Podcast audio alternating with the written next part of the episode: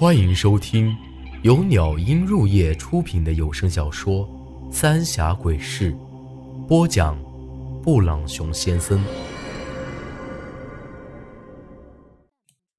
第三十五集，要变厉鬼。看爷爷这么坚定，我也只能咬着牙带着爷爷朝山上赶。在路上，爷爷又咳嗽了好几次，我甚至担心爷爷就会这么倒下去不起来了。但无论我咋说，爷爷都坚持一定要找到那个大胡子。昨天晚上虽然黑漆漆的，不过我还记得路，径直把爷爷带到了那个山洞里头。进去一看，却发现这里面什么也没有，只剩下一堆烧完的柴火。那大胡子和女娃早就不晓得去哪儿了，而且看样子我走了之后，他们就离开这了。爷爷进洞子四处看了看，看来他们在这儿待的时间不少。这回你相信我的话了。那大胡子都把爷爷给伤了，我咋能不信呢？赶紧扶住爷爷。他们会不会去了那个山洞啊？既然大胡子要阻止爷爷解除这阴魂气，那肯定就会去那儿毁坏洞子里的东西。但爷爷却摇摇头：“时候还没到。”那要啥时候啊？我真是弄不懂。这话大胡子也说过，爷爷这会儿也这么说，那到底啥时候才算时候呢？三天之后是阴历十五，也是解开阴魂气的时候。现在他要是毁了那洞子里的东西，那倒真是帮了我大忙喽。你走阴魂气，自然就解了。爷爷看了看我。让我扶他出去。这会儿还下着雨，下山的路不好走，加上爷爷受了伤，我干脆把爷爷背了起来。那大胡子要是把肖人的尸体给带走了，那不就解不了了吗？爷爷却笑了笑，又咳嗽了几声。那几个女娃娃的冤魂已经残杀下来了。有没有那个死过都不重要了，先回去。这两天呢，我得好好养养伤。这话一刚说完，爷爷又呕出一口血来，而我也加快了脚步，急匆匆的往回赶。这一进屋，爷爷就让我把他放在床上，然后就让我出去了，不叫我莫进去。我也不晓得爷爷这是做什么，只能按照爷爷的吩咐去做了。一直到晚上，爷爷才叫我进去扶他起来。这会儿爷爷的脸色已经好了很多了，我的心里也就踏实了一点。晚饭爷爷吃的很少，也没咋说话，只让我这两天要格外小心，怕那大胡子再来下黑手。之后就回屋插上门栓子睡下了。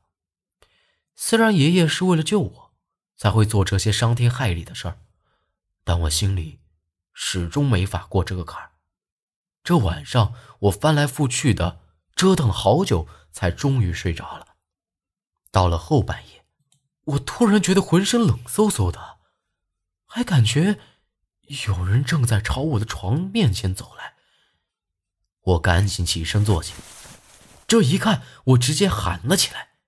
床前站着的是萧然，但这会儿他明显和上次不一样了，两只手直直的垂了下来，整张脸惨白惨白的，还布满了一条一条的青筋，尤其是那双眼睛，血红血红的，感觉里头的血随时都会顺着脸流下来。而且萧然浑身都隐隐开始冒着黑气，就这么死死的盯着我，一动不动。爷爷！我大喊一声，准备朝爷爷房间跑，却发现自己根本就动不了，而且也没有听到爷爷回应。你你想做什么？我支支吾吾地说道，浑身都已经开始冒冷汗了。萧然突然咔嚓一声，脖子一歪。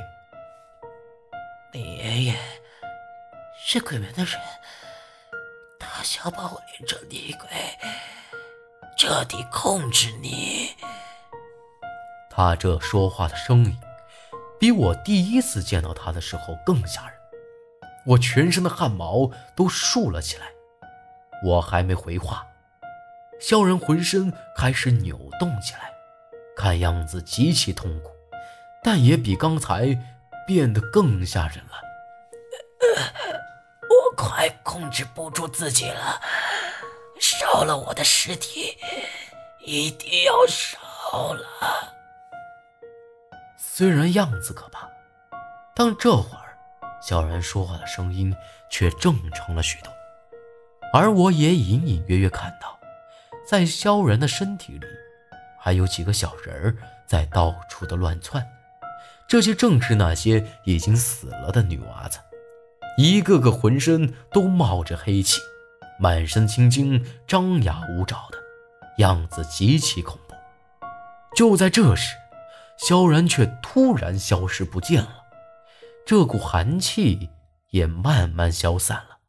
我赶紧跑到爷爷房门前，我这刚一巴掌拍在门上，那门吱呀一声就开了，而爷爷根本就没躺在床上，叫了几声也没有听到回应。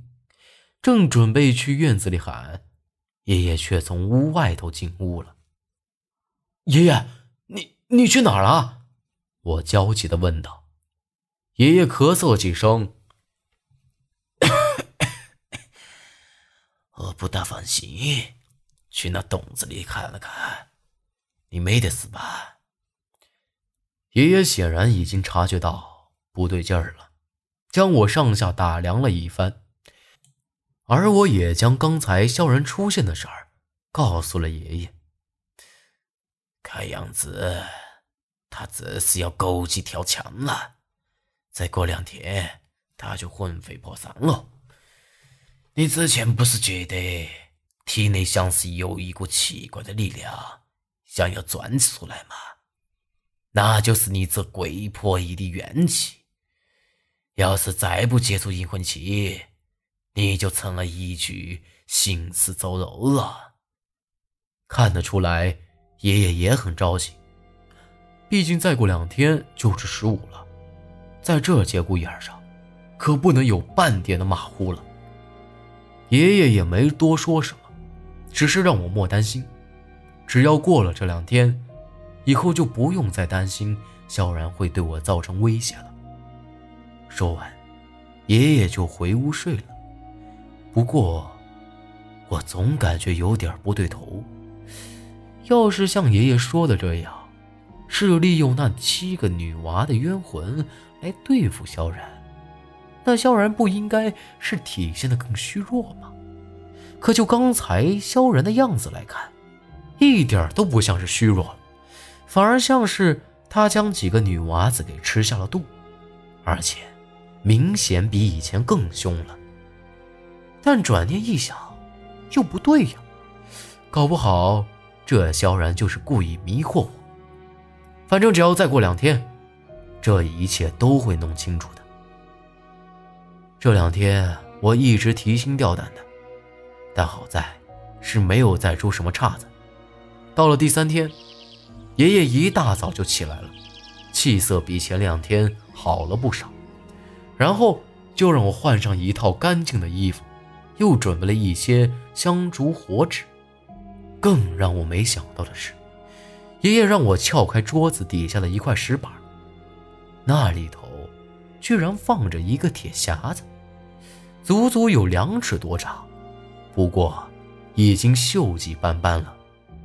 这打开一看，里头放着一把长刀，光是看刀鞘，就晓得年头不少。爷爷将这刀拔出来。